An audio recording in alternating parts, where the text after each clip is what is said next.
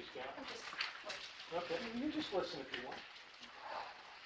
Um, I'm just wondering, do you think that uh, Jacob is, is kind of coming up with some kind of uh, fleece here? In verse 20, then Yaakov uh, took a vow saying, if God will be with me, will guard me on this way that I'm going, will give me bread to eat and clothes to wear, and I return in peace to my father's house, and Adonai will be a God to me, then this stone which I set up as a pillar shall become a house of God, and whatever you will give me, I shall repeatedly tithe to you. I just have always thought that that was sort of a weird vow that he's made. What do you think? That's a big if. It's a big if. If God will do all these things, then we're good, God. I, I just didn't expect. That. I do that. think it sounds a little the, what you just said, the fleece, it was Gideon, it was a Gideon. It was Gideon, yeah. But do you know what that reminded me of? How I was telling you earlier about how one of the things I hoped counted Right. was that first time when I turned, it's like a visual, I mm-hmm. turned and Yeah. faced God, said, okay, if, that is basically what I did. And I always wonder about that, or wondered back Yeah. in the day, like, was, am I throwing out this, like, well, if you're really, Yeah. this, that, the other thing, So- then maybe So I'll you think leave that's it. really what it is? You think that's the way it No. was? Is, It's a good you know, question. God, I'm not sure, but if you are, Mhm. then you got Then me. hey. And I'll you know, tithe we'll see. repeatedly and so forth. You know, right. You think it was that way? I don't know. What do you think? Wording makes it What do you sound think there, hairy face?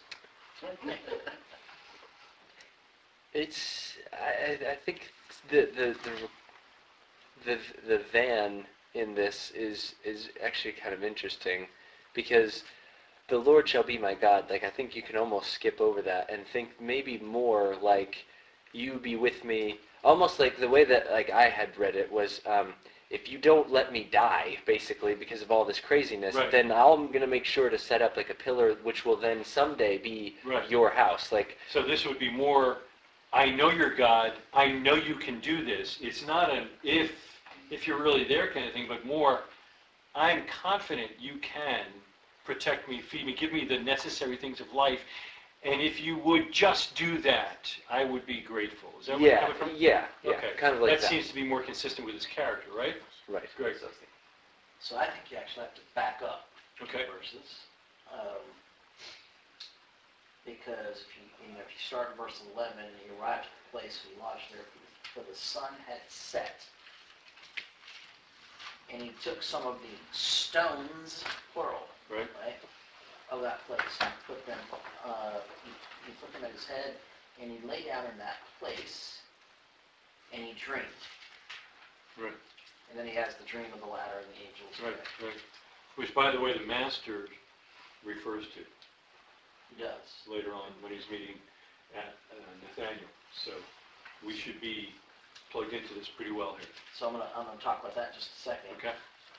So, the, in Genesis, in Bereshit Rabbah, the Midrashim, it says, and the sun had set, because what's happening, he's leaving Canaan to go to Padan, Padan Aram, right? So he's leaving the Holy Land. He's going into exile, thus the sun is setting. Yeah, nice. Okay. Darkness is Yeah, coming, yeah. which is likened to the exile, Sure. right? And so he takes some stones, plural, and he lays down and he falls asleep and he has a dream. So the Midrash says he's dreaming, it's a vision, if you will, of the exile. So this is about the, uh, it, one, on one level, this is about the Jewish people Okay. because he is Israel. Right. He represents He becomes Israel, Sure. right?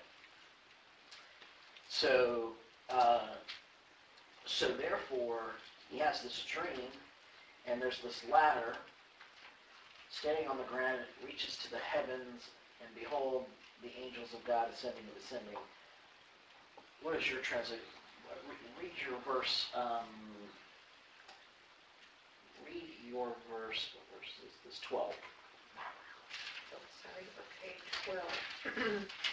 He dreamt that there before him was a ladder resting on the ground with its top reaching to heaven, and the angel, angels of Adonai were going up and down on it. Okay, uh, uh, so up and down on it. Does everybody's translation say up and down on it? Yes. Okay. So let's see what Yeshua says. Let's get Yeshua's interpretation of this verse from John chapter 1, verse 51. And he said to him, Assuredly I say to you, hereafter you shall see heaven open, and the angels of God ascending and descending upon the Son of Man. So here, it's translated in the English, descending upon it.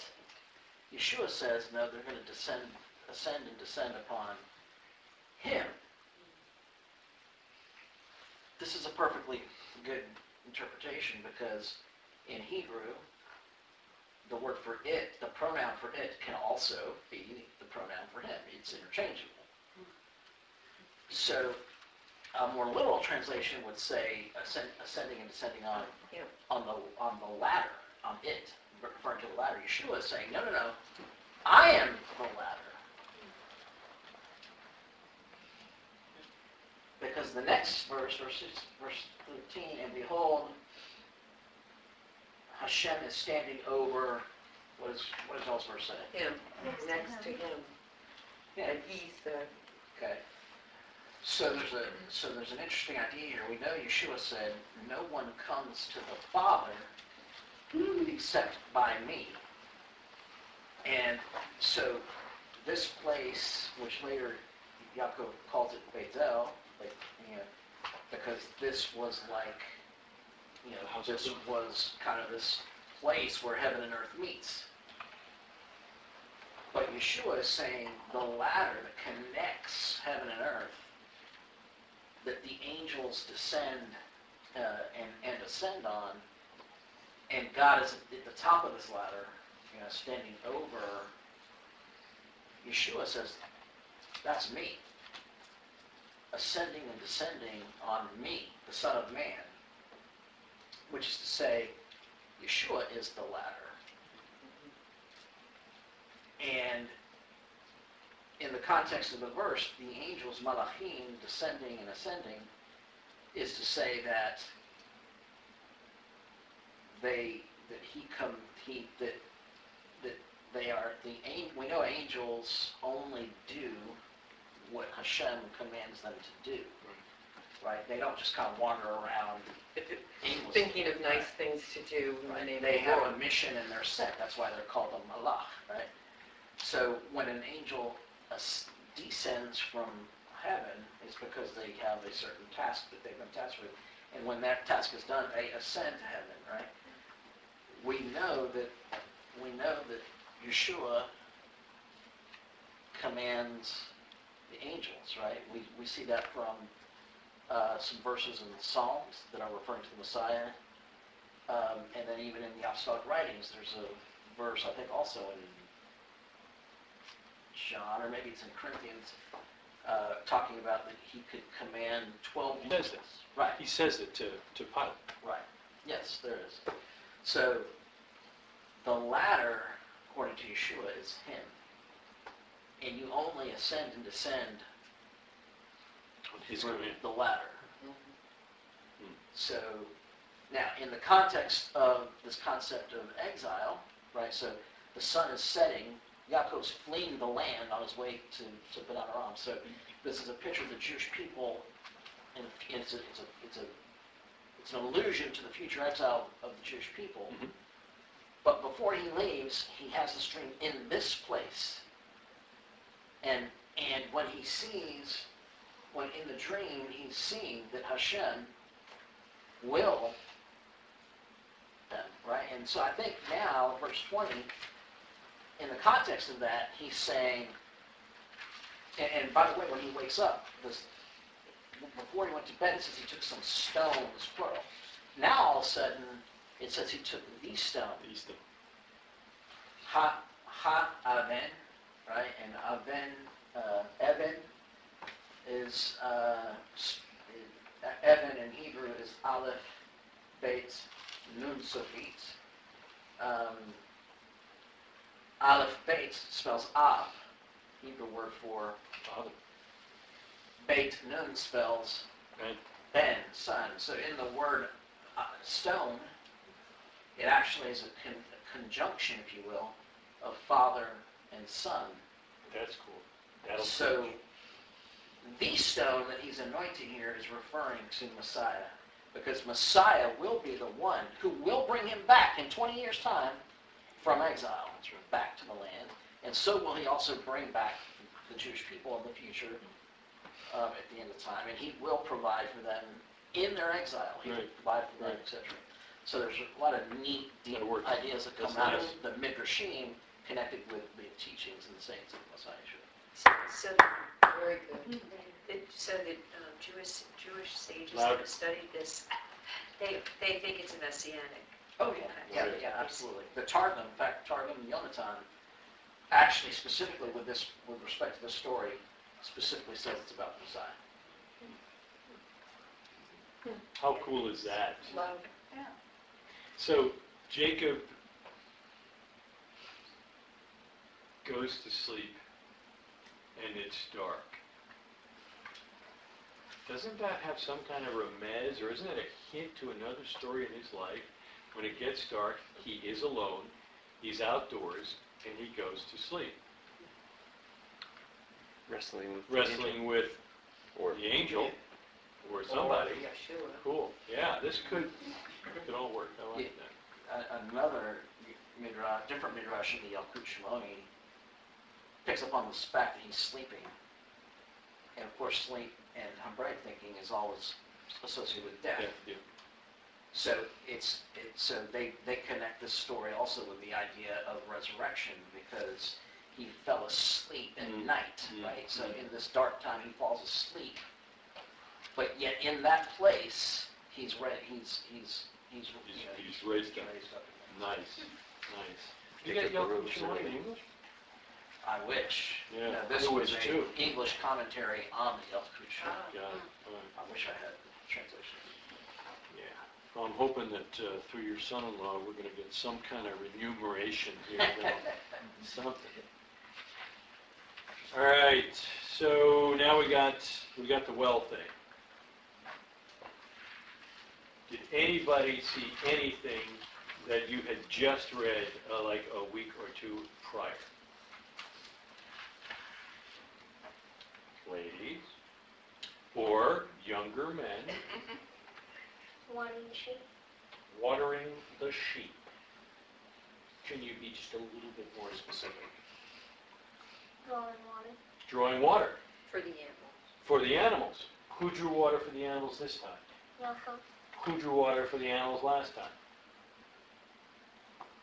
Rebecca. Rebecca. Why was Rebecca drawing water for the animals? Because she always did it one. Why was she drawing water for Eliezer's animals? Because that was the test. Okay. And what was the situation? It was involving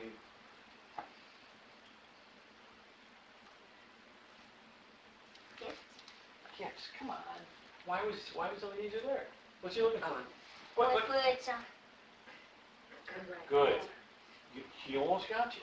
It's quick. It's quick. So yeah, so the way it started in the last time, Eliezer shows up. He's looking for a bride for for his master Isaac, and the watering of the animals is a sign. Now we've got it just reversed. Now the guy shows up. He is looking for a bride, and he waters the animals. Last time it was sister.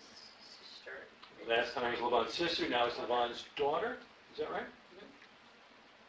This is just, you know, like, like recycling. If we, it's a tired story, let's just do it again. Close relationship, but first cousin marriage is also legal in Okay, good to know. Why? Yeah. Maybe you don't have attractive cousins. All right, So, good. Wells stone. I know it, man. To. Do it, do it. Go for it. No, and this stone is out the well. What's that? The stone is on the well, yeah. This is like a double whammy for you. Because it says, it says that they would wait for all the sheep to be gathered. By the way, it says there's three flocks there. I have no idea what that refers to, but, uh, but it would, it said they would wait till all the sheep were gathered because they needed all the shepherds to lift the stone off the Right, yeah. so that they could then, you know, um, uh, provide the water to the livestock. And then all of a sudden, Yaakov comes walking up And moves the stone by and just picks himself. out the stone and moves it like it ain't no thing. Yeah. Uh, Now, was that just a, was that just like a sudden surge of testosterone to try, try to impress the, the young lady? Well, this was, this is coming on the heels of all of us saying that Jacob was the mama's boy, indoors, didn't have a tan, right? He's, he'd rather cook some stew than go out and actually hunt for the game and so forth. He's, he's, I think, we all saw in the last two weeks, is pictured more as the wimpy one. Needs the sheep to get the hairy hands thing. And his brother is seemingly tall and wide and hairy and great with a bow and all of that. So this is all the more. Yes, so, uh, so where does, the where is this well, by the way? Is this, where are we physically? Uh, Haran? Padan Aram, so this is We're outside of the land, okay? Yes. We are in exile. And he walks up, he moves, picks up the stone like it's no big deal and sets it, sets, sets it aside. And the Midrash says that the water started bubbling up out of the well, actually over, over, Overflowing the Over the well well. thing? and it was like that for 20 years. For the 20 years that he was in Padanaram, the water gushed out of the well for 20 years. Hmm. Okay? Uh, and didn't stop until he went back into the land at, at the end of the 20 years. Sounds like Miriam. So, so we have, again, um, another beautiful allusion to Mashiach here because um, Yaakov, Israel, in one sense, can also be likened to the to Messiah because Messiah is the quintessential Israel. Israelite, right?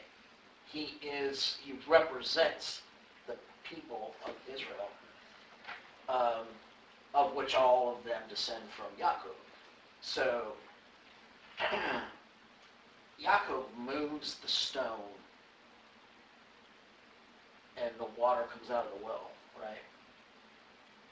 Well, Messiah, we, we know in the, in the, in the account, right, how many Roman soldiers did it take to roll the stone over the tomb? Hmm. Weren't the women concerned Sunday morning that they weren't, They weren't going to be able to move be able to move the stone to get in there to finish anointing his body?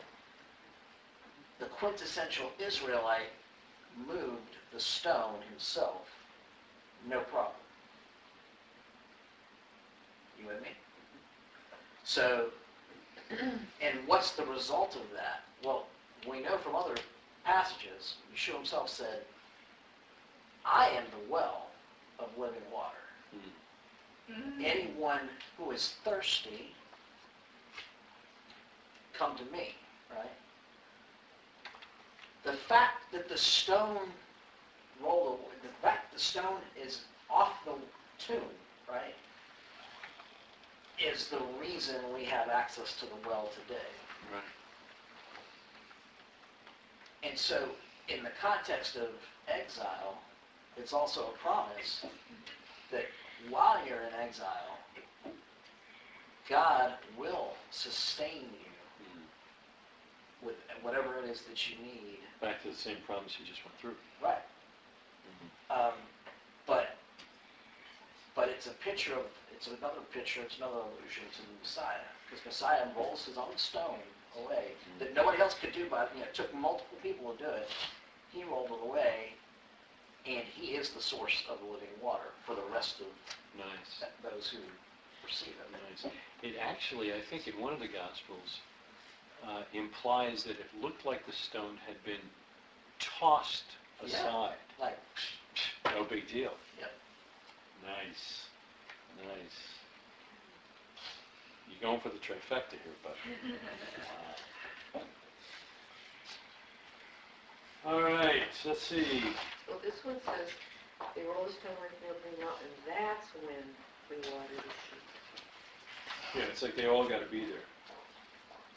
He, he, he comes off as being pretty New Yorkie, I think. This isn't right, it's just, it's not the right time to be watering the flock, you know? Don't, don't. Mine says, yeah, so step forward and we'll rock off the mountain while effortlessly Effortlessly. Well, there's, showing his great strength. there's also an interesting, again, on this theme of exile, because he picks up the stone, right, water comes gushing out, and then what does he do? He kisses Rachel mm-hmm. and starts to cry. It's also odd. But, but what should be the remez here? Who's supposed to be crying? Or who cries? Rachel cries Rachel cries. over her children, Over her children. Why? because they're all not dead. there. They're in exile. Right. Oh, they're all, they're not there, they're in exile, okay, cool. So she's weeping for her children, Mm. right?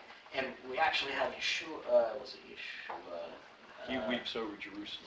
Well, he weeps over Jer- over Jerusalem. There's a reference in the apostolic scriptures, it may not be in the Gospels, maybe it's one of Paul's writings, that with respect to the fact that Herod sends out the edict to kill all the young children. in And they reference that, they reference that.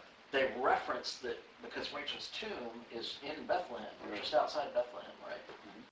And it says that Rachel, so, so the prophecy could be fulfilled that Rachel was weeping for children. Which children? Children in, in Bethlehem that are about to be destroyed by Herod Right, as he's trying to kill the Messiah, right. right?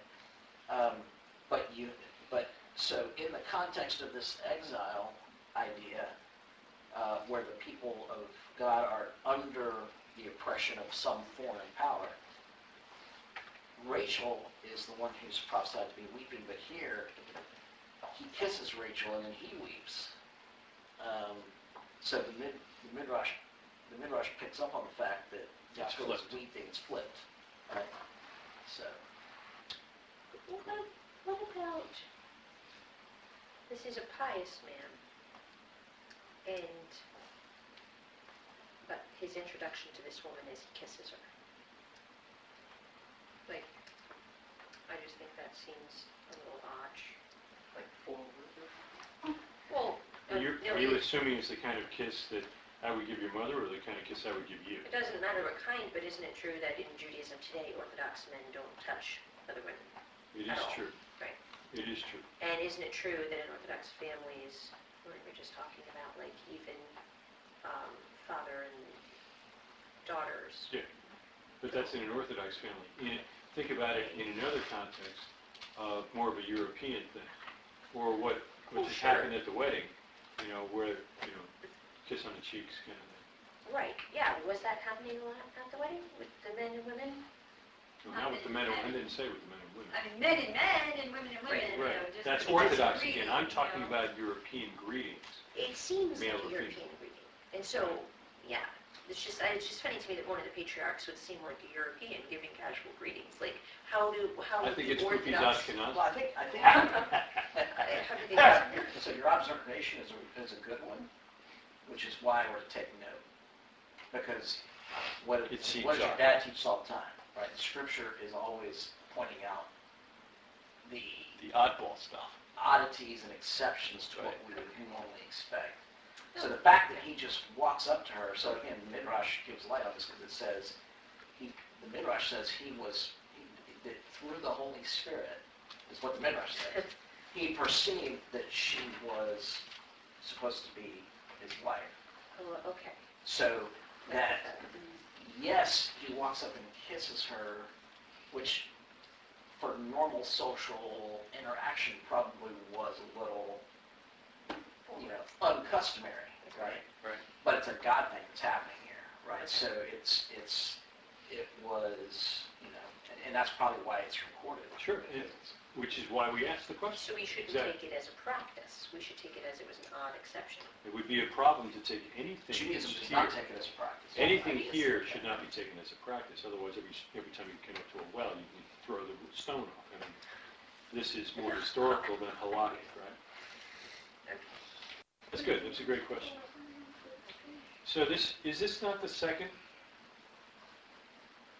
of Lavan's family that was distractingly attractive, Well, Rebecca was right? supposedly pretty attractive. Yeah, I mean, he's so concerned about his, his wife's beauty that he's willing to say that she's his sister. Well, so, well, so Lavan is the son of, no, oh, no, that's Bethuel. No, yeah, it's, uh, it's the other guy. Betuel. Betuel? Betuel, but somehow, so, somehow these are all connected to Abraham too. Oh, right? yeah. Oh, So yeah. Sarah was knocked down. Yeah, knocked down gorgeous, yeah. Right. Rebecca apparently followed suit and now Yeah, is- a re- a beautiful of form and beautiful of appearance is what mine said. And they contrast that with Leah's eyes being tender. I have always found that to be odd. Ah. I'm, you know I'm what I am? telling you, you guys. I am- you- I'm need cheetah. to read, you to- I strongly encourage you guys, you gotta read the Midrashim, because the Midrashim make all of these little things understandable, right? Why is Leah, um, why has she been weeping? Why are, her- are- why are her eyes Tender. tender? She's been crying. Why did Hazal say she's been crying? I know, because she thought she was gonna have to marry Esau, Why would that be the case? uh, because they're cousins. No, eldest and eldest. Exactly. He's the firstborn son, she's the firstborn daughter. I'd be crying too. He's, she, Leah, so think about this, Esav, so Esav supposed to be Esav's wife. And Esav is supposed to have the blessing.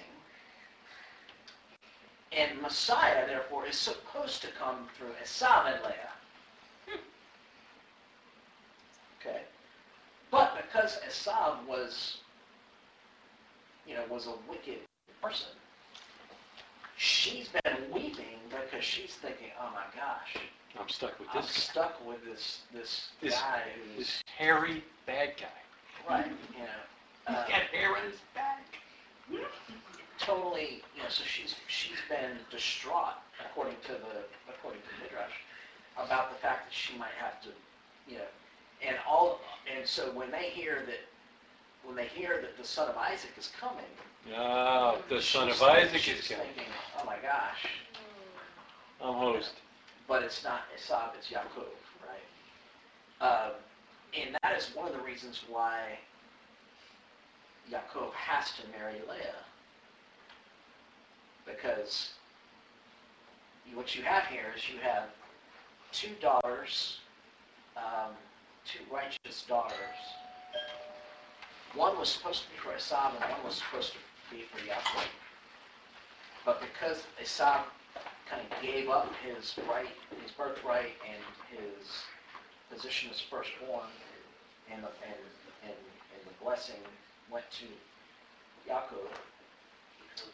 Yaakov has to marry both of them. And then we have the story that ensues about this, because they're both barren initially, right? Um, but because Yaakov favors Rachel, who was supposed to be his wife from, the beginning. But because Esau bows out, Yaakov has to marry Leah. Why? Because uh, because Messiah has to come through Leah.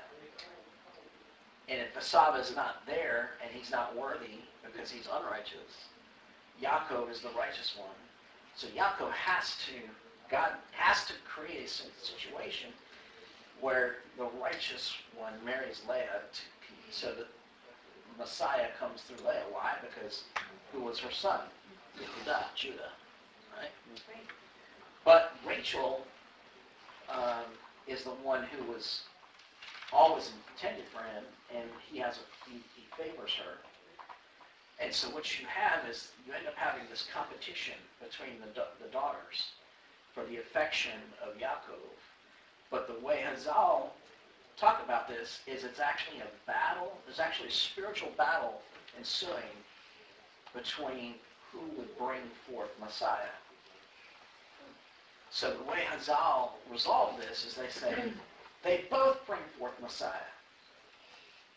Leah brings forth Messiah ben David, who is through the line of Judah, and Rachel brings forth Messiah ben Yosef through Joseph. They both are progenitors of Mashiach, and what you see with, you know, the whole kind of back and forth um, between the sisters is actually a spiritual struggle for them, according to Hazal, it's a spiritual struggle for them to see who would bring forth Messiah, but Hashem uses them to, both of them to bring Messiah, as it were. Hmm. So it's a neat, it's kind of a neat, it's a neat idea. But, so even though Jacob gets tricked, as it were, into marrying Leah, which was kind of payback for the fact that he tricked hmm. Isaac, his father, and tricked Esau. Um, nevertheless, it had to be that way because Leah is the firstborn daughter, and Leah has to bring forth righteous seed in order for the Messiah to come through her. So it's all, you know, it's all obviously a master plan It all worked out. it's always, It's all good. It's always a master plan. It's why you have, why is it that Messiah comes from an unholy union of Lot and his daughter? And on one hand, and on the other hand, through an unholy union with Judah and Tamar, right? But yet, these unholy unions or these weird situations are ultimately required in order to bring Messiah. Um, and so this is another one of those situations where it seems kind of weird that he's marrying sisters and he prefers one and whatever, but it had to be that way in order to bring Messiah. But I always want to ask why. Why? You know, wh- wh- why? Why did that have to happen? You know, was it just like, no, the, my question makes it sound as if if God is not in control, doesn't know what's going on. Sorry, I'm kind of babbling. Um, I, do- I don't understand, like, why did it, you know, that would be my question. Why did that have to happen that way? Really, like, and I don't understand, like, the reasoning for all of that kind of thing to have to happen. Not necessarily specifically what you just said about Leah, but, you know, but that's because I always ask the why questions, and it drives everybody nuts. No, my questions are good. Don't always have the answers. Right, you know, most of the time, but, yeah. I think, I mean, I don't know, just was thinking about just the bringing together of all these things, having that, you know, all of these expli, like almost a reverse exponential, all of these things coming together to make perfection or something so, Well, like, a- well, what you see is, it's, you always see a tikkun or a redemption of what went wrong, right? yeah, So so there's that. Ruth descends from this unholy union of Lot and his daughter. Boaz descends from this unholy union of Judah Tamar. Yeah, And it's, it's made right, it's redeemed Yeah. in Ruth and Boaz. Right. Right? So, um, you all, you constantly see, why is it that, why is it that the, the ones who bring forth righteous seed are always barren? Why is it that Sarah was barren? Yeah. Why is it that Rebecca was barren? Why is it that Rachel was barren? Because Messiah only comes into the world through a lot of, Toil, a lot of toil, tribulation. a lot of toil, a lot of tribulation, a lot of prayer, a lot of faith, a lot of waiting. That's what brings um, Messiah into the And, world. and just the opposite. It's what pushes the demonic forces out. This explains what he said when he came down off the Mount of Transfiguration. And the guy's his son and says, hey, your, your disciples couldn't deal with this kid. You know, what's the deal? And they pull him aside after he gets the demon out. Doesn't come by, you know, whole lot of prayer, whole lot of fasting. Good, good, good. All right, so we just had a man with a Jewish name drop off a pistol to have it uh, worked on. And uh, he was shocked that Squitcherini is Jewish. Yeah. We had a little chat about that. All right. I'm sure you invited him to join us. Can I go back to chapter twenty-nine, verse thirteen? Absolutely. If you want to. 29 verse 13. I like why, what my Bible says about why Lavan went Yaakov. It says, then when Lavan heard the news about Yaakov, his sister's son, he went, he ran towards him thinking that he would be leaving with money and make it uneasy. When he saw no money, he embraced him, feeling was in his pockets, and he kissed him to see the pearls in his mouth. So he was in the full inspection of Yes, that's right, trying to find out if he's got money on him. Uh, How long ago was that? That was for his sister. Now it's for his daughter. A while ago. I think. Okay, we got all the kids.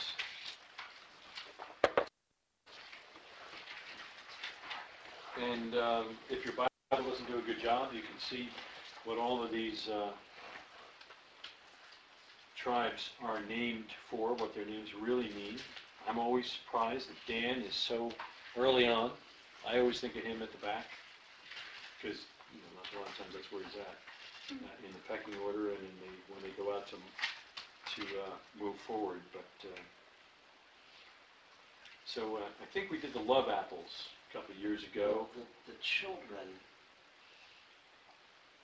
you know, of course, names are always significant, right? Sure. How many children does Leah have? Six. Nope. Three. Nope. Four. Nope. Four. Four. I guess seven. Leah? Leia. Oh, Seven, because of the, I Oh, forgot the daughter. okay, yeah. Everybody always forgets. So Leah has seven children. So seven, Nice to right? Right, so, uh, that should be a, s- that should, that should cause seven, because seven is always about redemption.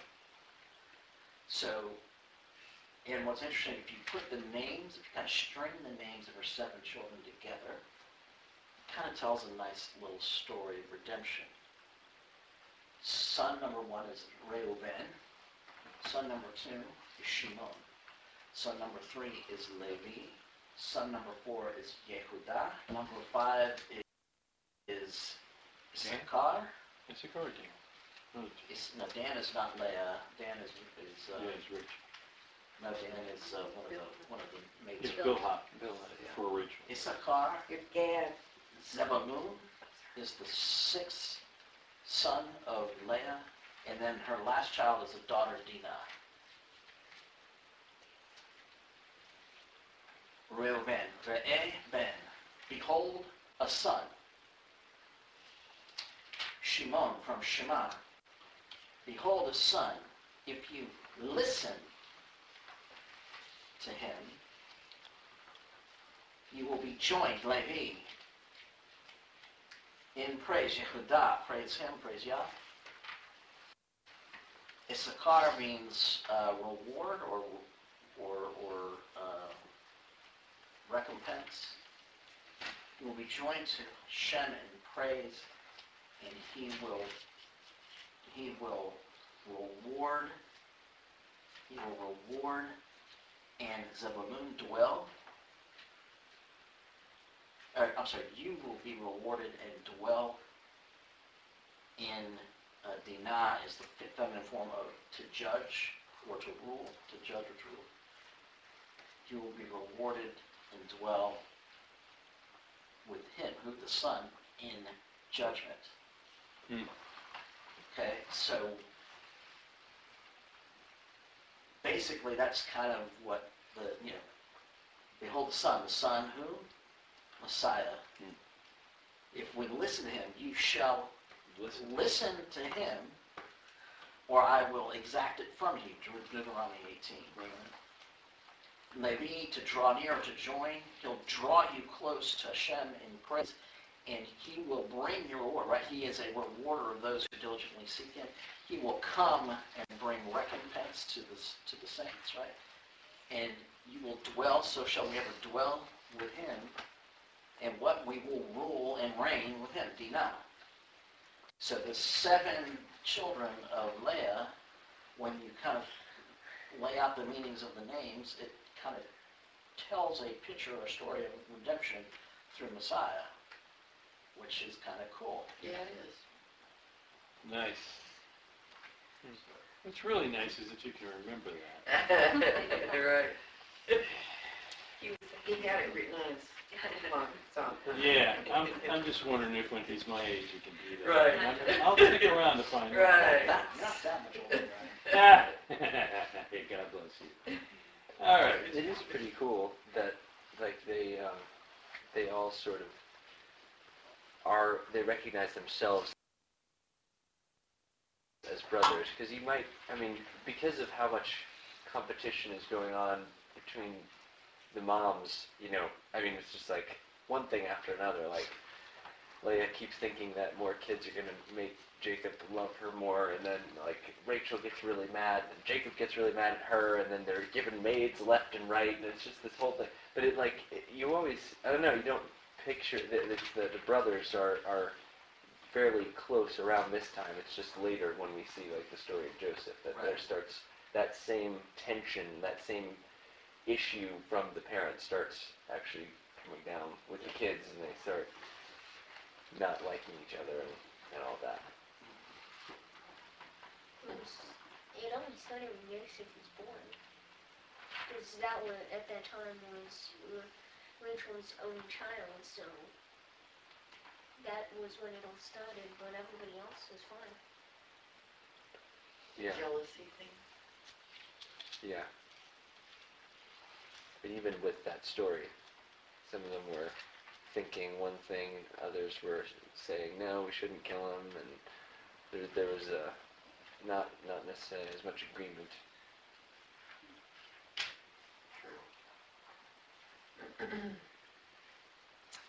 Yeah, the, the, the, the names of the other children, of course, are also significant, but, um, uh, the name of, um, Asher, let's see, where is that? Mm, Twelve, thirteen, Twenty-nine, thirteen? uh, is thirty, Thir- twelve and thirteen. Okay, let's see, here. Happy? Yeah, okay, and Leah said, in my good fortune, for women will consider me fortunate, she named him Asher. Um, so Ashrei, right, Ashrei, blessed, happy, Asher, same, same root there. So there should be a remez for us there, back to another woman who says, who's called fortunate or blessed because she had a son, in The apostolic scriptures. Miriam. Very, very similar, Hmm. very similar quote Yep. is made of Miriam when it's announced that she's going to give birth to, uh, to the Mashiach. Nice. Sidebar. This book says, um, Dina controversy over rights. As like the definition probably of her name. Whereas it like says Asher happy and it's got like Yahuwah praise, Gad good fortune. Yeah, it doesn't describe it in the scriptures. No, it's a, it's a, you know, But, yeah, just afterwards she bore a daughter and she named her name Dina, period. right. There's no, But This Because one does or what? have a little, it's a, you know, bracketed ad- addition, And it says what? controversy over rights. 'Cause I know you said it was judging maybe, or something? Well, well, judgment. yeah. Dean, Dan, Don, Don, Dean, those are both words for, for judgment. Mhm. Um, and Dina is the same root, it's just a feminine form. So the idea in the context of, the idea in the context of um, Leah's seven children, right? Because we are, we are called, we, the, the,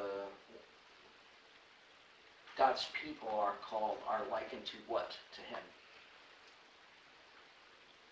He is, he's our husband and we are the Right. Right, so, so when, it- when in Leah's seven children, the fact that Dinah is female at the end Yeah. in my opinion, is hinting to, it's hinting to, that the reason he uses the feminine there, because it's hinting to who's gonna rule and reign Mm. at the end of days with Mashiach? His bride, Right. feminine, Yeah. right? Uh, So God is the bridegroom. always. Yeah. Right. So, who's going to judge Israel? The 12 apostles, according to Yeshua. Right? And John. What, what's that? And John. Yes. And, and so, that is kind of a picture of Dinah, right? The bride, his bride will judge, uh, will help him judge the nations. Which controversy overwrites that Yeah, implies same that idea, you same, something have to that. have something, something to judge. Yeah, exactly. In uh, verse, chapter 30, verse 14, three or four or five years ago, we were going over these Dudaim, and uh, commentators suggest many possible translations of this word. Among them are jasmine, violets, mandrakes, and my favorite, a basket of figs, which would work for me. But I think uh, Mrs. Gordon's was the best. Hers had uh, love apples. Love apples. So she bought a night with her husband. Okay, moving right along. Yeah. You know, I, I kind of, uh, it's Yeah. always tricky be- with the, how many women are involved. You know, I mean, definitely the most uh, out of out of some of the stories, not as many as Solomon or someone like that, but just out of the the core group of guys, it's just like, wow, why is there so many wives and women and kids everywhere? But then it's interesting that that story of like how it's like, and so and so begot so and so, and this happened and that happened and this happened and that happened, and but then you also have right after that exactly how he increased his flocks as well.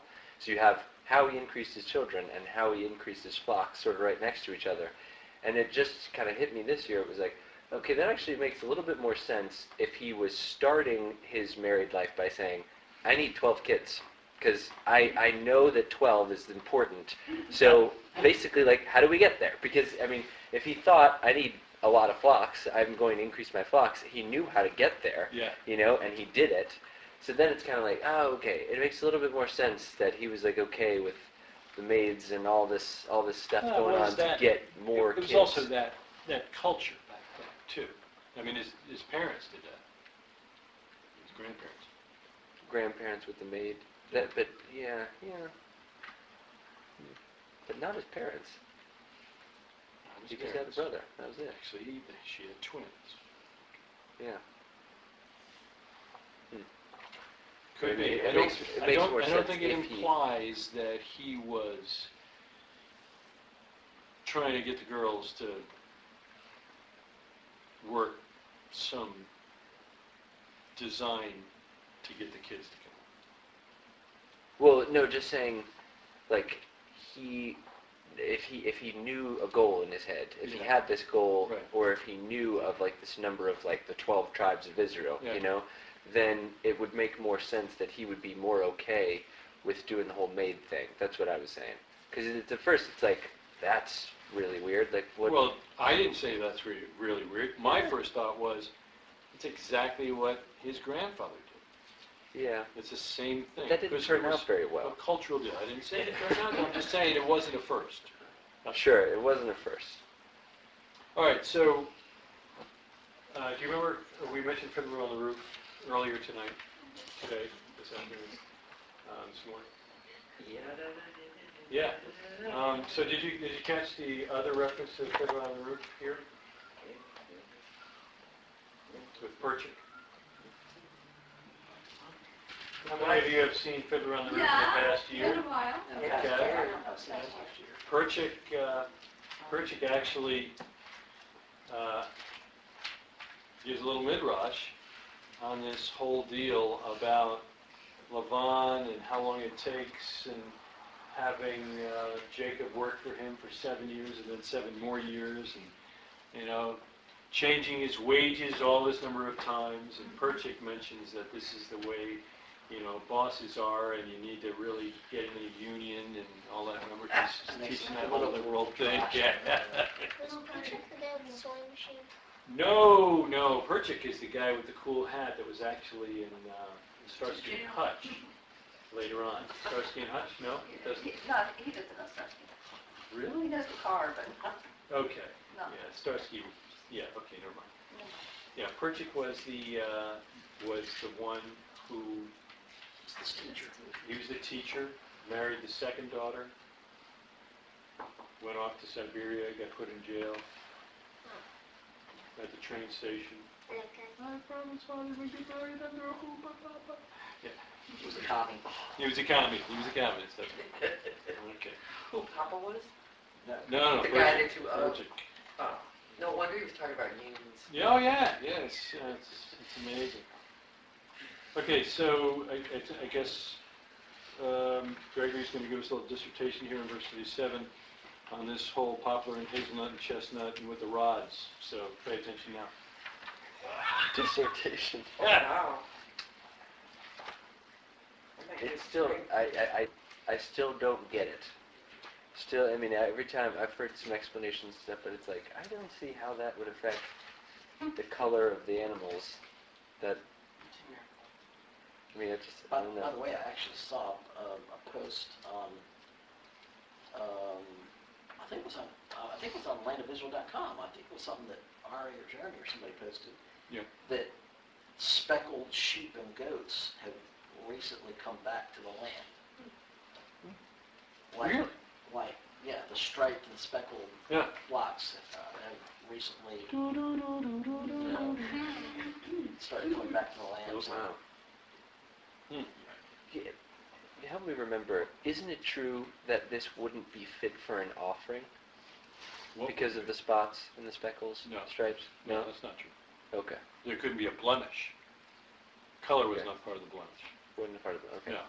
You know, like, uh, But I think there was, I think that's true, but I think there was a preference oh, sure. to have a white, White one, yeah. you know, because of the whole symbolism with Yeah. the white. So, Ideally, you would have a pure white lamb or goat that you would take to the temple. Yeah. So there was a preference, even though I don't think, Well, there- yeah, there must have a been a preference because Laban was pretty happy when he. Oh, said yeah, he liked the it. Yeah, wages oh, yeah, I'll on it. take the solid ones, you take the weird ones. Yeah. I, I, I think the scripture is clear how this works. The scripture is clear that God made this magic happen. Must be. Yeah, absolutely. Only explanation. Yeah, and, and, Yep. and this is the third time now, right? So Abraham seems to be a regular guy, and he, he amasses an amazing amount of wealth. Has hundreds of disciples.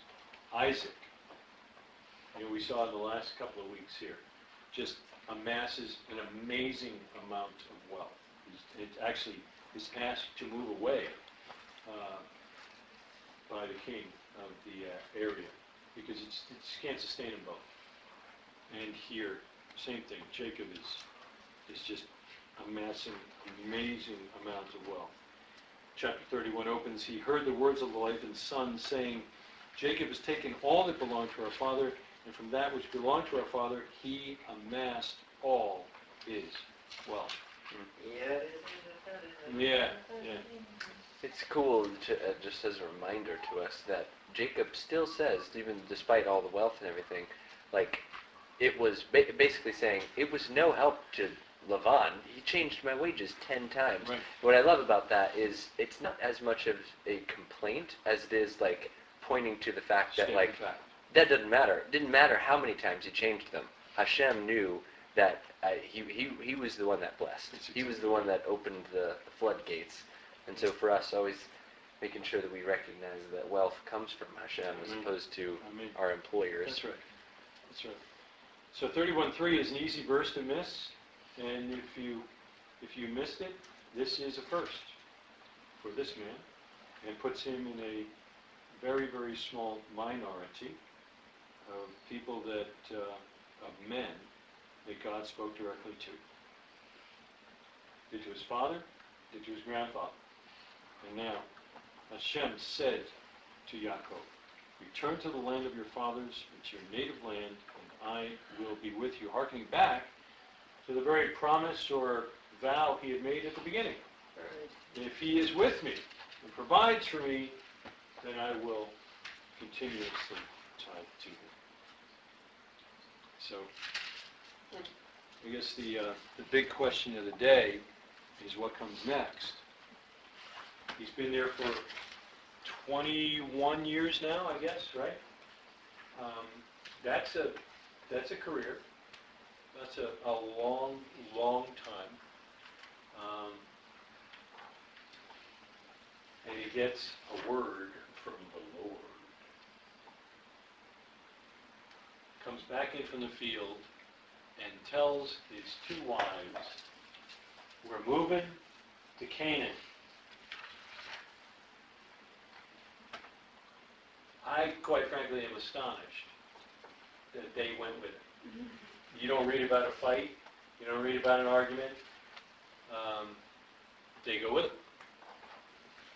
And uh, great picture of uh, family harmony and unity, uh, that team making that makes uh, makes for a good and long-lasting uh, multi-generational family. What are your thoughts? Would you uh, would you want to fix a nice breakfast and have a little chat? Or would you just say okay and start packing the bed sheets?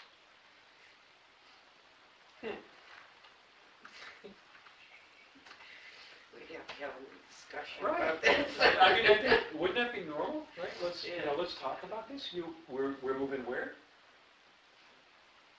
I mean, they're regular people. It is pretty cool that he gives a really nice, soft, and understanding explanation of it, though. He doesn't say, pack up, we're leaving. He kind of says, here's the thing, your dad is Yeah, not looking yeah. at me like he used to. Right. I have all this stuff. Obviously, God's blessing me, so you know wherever we go, he's going to continue to bless Good, me. Yeah. Uh, and then he says that, which is is interesting, he says that the angel of God spoke to him. Right. But like you just pointed out, it says here, I mean, it says, then the Lord said to Jacob. So Right. it's kind of interesting how he does that. But anyway, so I think that would Both are help. true, are they not? Yeah, sure. Right. It could be. Yeah. Well, I mean, if, if he saw something, then he would have seen a visible manifestation of the invisible God. And that's exactly how John describes Yeshua, right? That there's a, a visible interaction, one that we can interact with that simply cannot do because he is transcendent.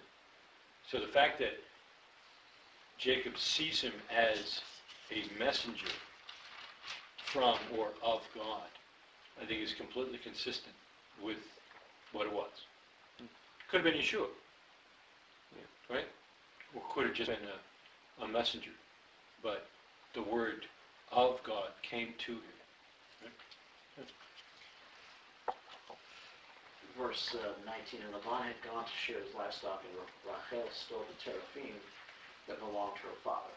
Right, so she takes these idols, which, as I'll say, was the reason why it was Rachel's children, mainly Ephraim, who ultimately leads, leads ultimately leads the nation into idolatry down the road. Because what happens to the fathers, Right.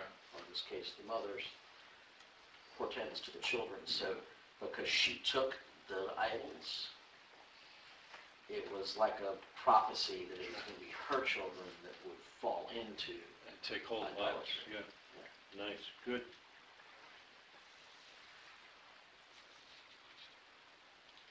Okay.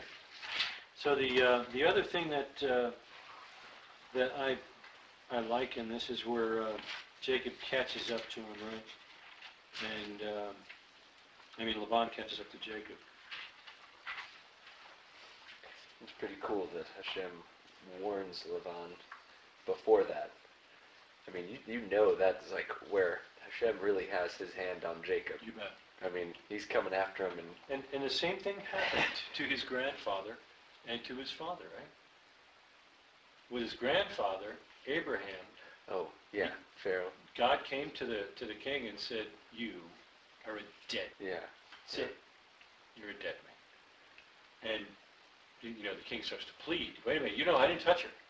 He said, yeah, I stopped you from touching her. Yeah. Uh, with his father, the, uh, the king saw out the window, jesting, watch that jesting stuff. Read back last week. Um, Verse 41, this is my 20 years in your household.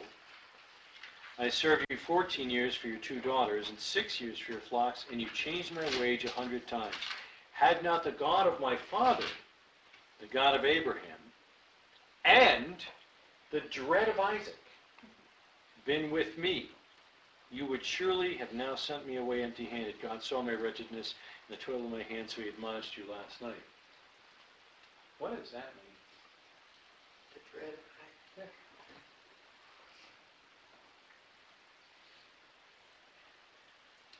We kind of saw it two weeks ago, right?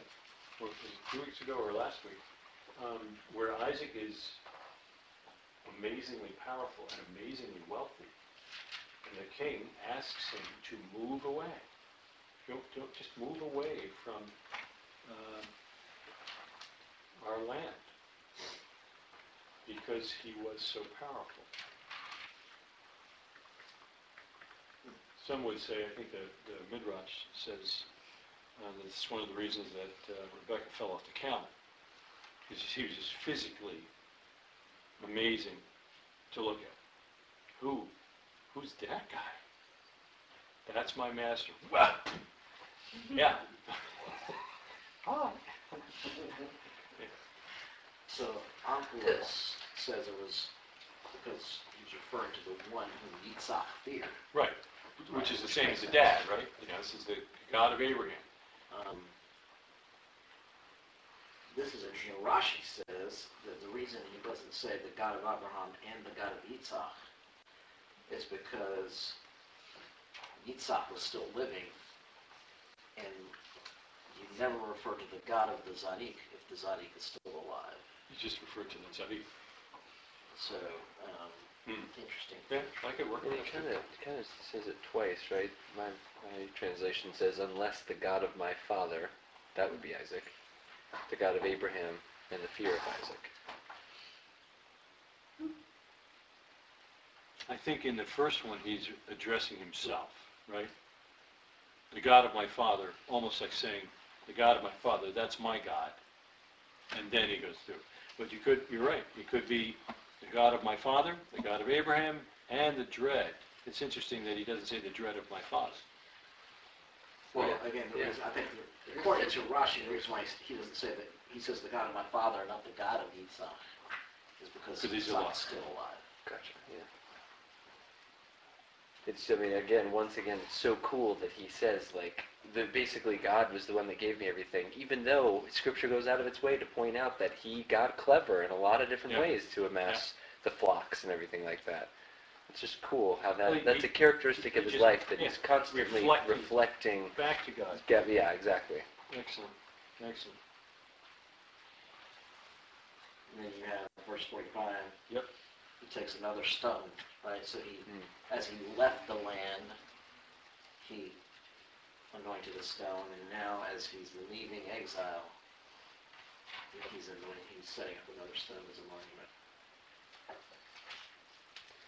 It might just be the fact that there's more detail with Jacob's life than than Abraham or Isaac, but Jacob has a little bit more of like what I think of when I think of David in his story, where he's constantly setting up pillars and constantly wanting to like do things. And he's having dreams about Hashem and and all this stuff. Like there's like a relationship that's just on a different level. He seems a lot more enthusiastic about his relationship with God, like expresses it in a lot of public ways. Hmm.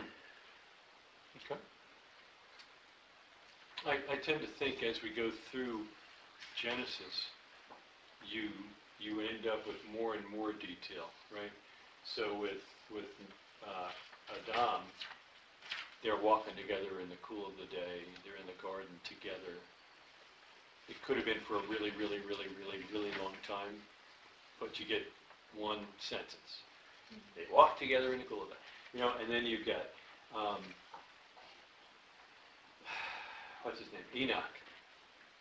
Not a lot about that guy. No. Enoch walked with God, was not. Can you do that? Okay. And then you got Noah. And you know, Noah was this old, built the ark, got a lot about that ark, but really not a whole lot about Noah. He's righteous in his generation. Abraham, now we've got some conversations going on. Get up, leave.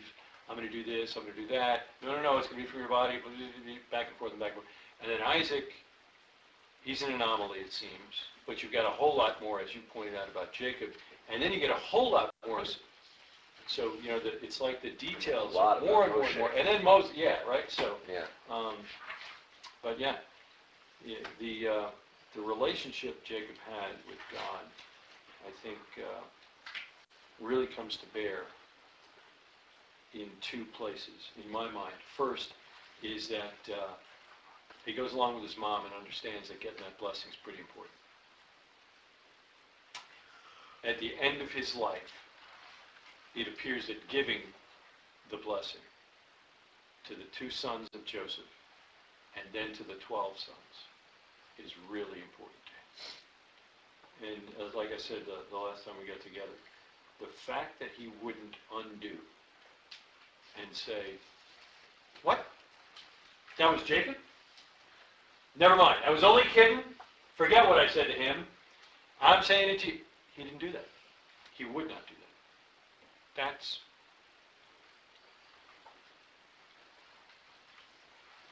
that's integrity. And it also speaks to the fact that as a dad, as a man of God, that that blessing's important and shouldn't just be frivolously given or taken. So.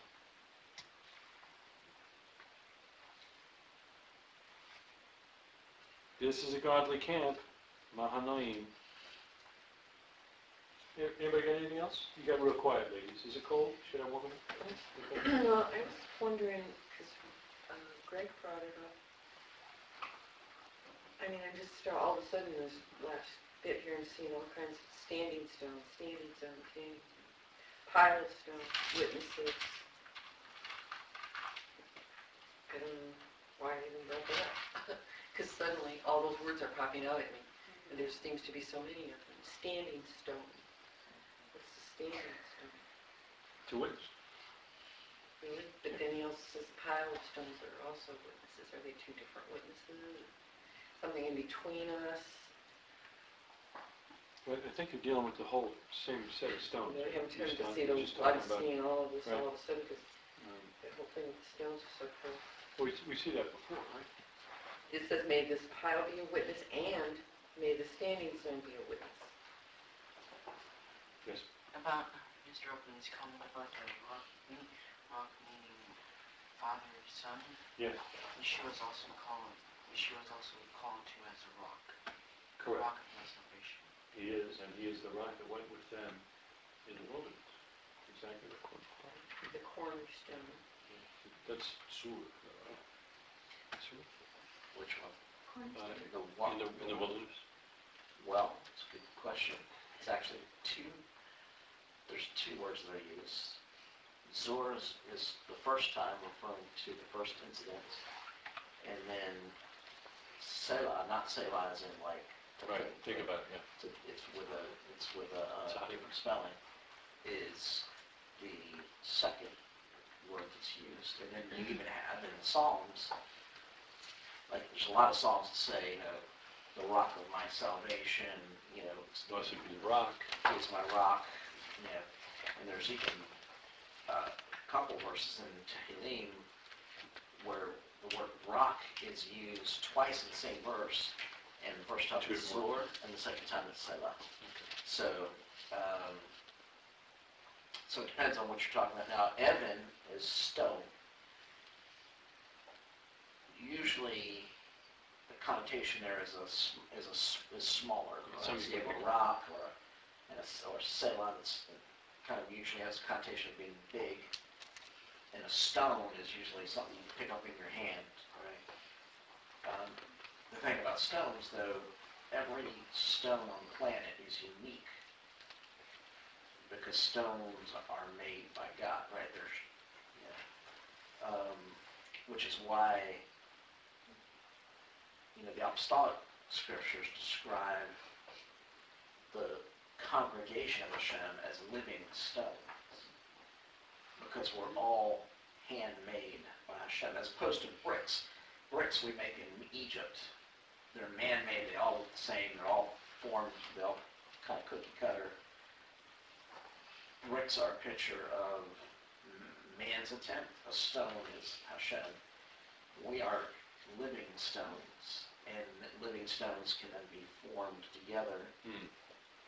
Or from the, because the elements can change the shapes and forms. And, sorry, I know I'm jumping around, but stones, isn't a pile of stones also memor- memorials?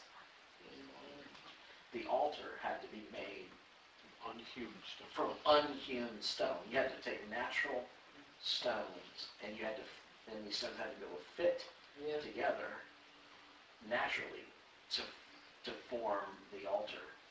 And if, if, if, uh, if a hammer or chisel or anything ever came near a stone that was used for the altar, it's not kosher anymore.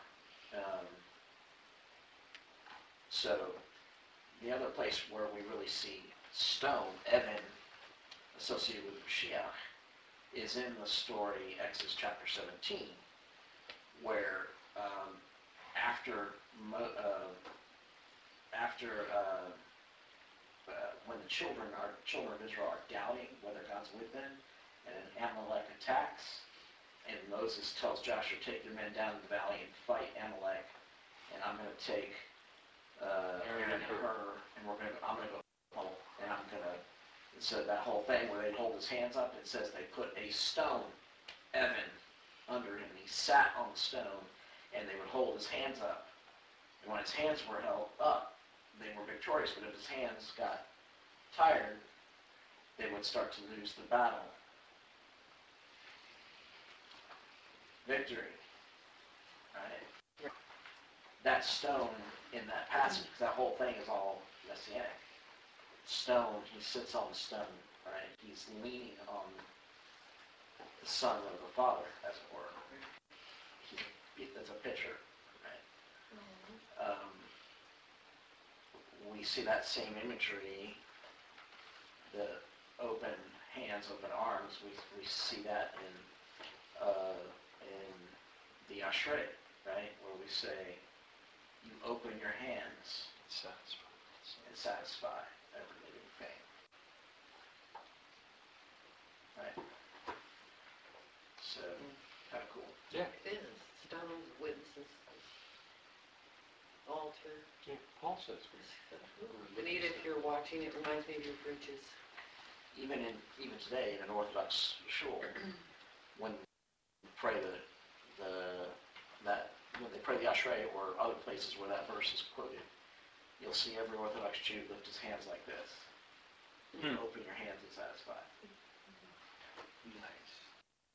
Love that. I say it should be like that. But they're crowded in there. Yeah, yeah. yeah. I guess because of the timing of us reading the apostolic scriptures, the last thing I was gonna, I was thinking of was how interesting that verse is in 54, 31, 54, where it says, Jacob offered a sacrifice on the mountain and called his brethren to eat bread, and they ate bread, and they stayed all night on the mountain. Which is just so similar to, to some of the descriptions of how Yeshua would operate. You know, Yeah. take his brethren, they'd eat bread, they'd go up on the mountain, they'd be praying up there, and Yeah. Discussing and talking. yeah. I've Well- got, I've got break bread in mind each time. Break bread, they broke bread. Yeah. And and the you know it says the uh, Yaakov went on his way and the angels God met him. Last the last verse, Yeah. last verse. And Yaakov said when he saw them, this place is the camp of God, and he named the place Mahanaim. Um, so when he left, when he left Beersheba, the beginning of the, at the beginning of the parsha, his first stop, angels are there. And the Midrash says those angels accompanied him all the way to the edge of the, of Canaan. And then he went and crossed over into Padan Aram, right? And then he spent 20 years in Padan Aram, and now he's crossed over the river, and as soon as he crosses back into Israel, the angels are there to greet him, and they escort him from there. Nice. So, um, Very cool. Anything else? Could go on and on for days, but I, I get what you mean now. Father God, we thank you for the Word of God. We thank you for the opportunity to study and review together. We thank you for Jacob and his faithfulness and your faithfulness to him. Father, we pray for a, day when you would send your Son. And he would come with angels. With the trumpet of God. We pray, Father, you would find us faithful in that day. That you would gather your people together, bring us to Jerusalem. No frequent flyer miles necessary. Father, you would uh, allow your son, once again, to uh, be on this earth and to rule in his kingdom. May it happen soon in our days, and all God's people say. Amen. Amen.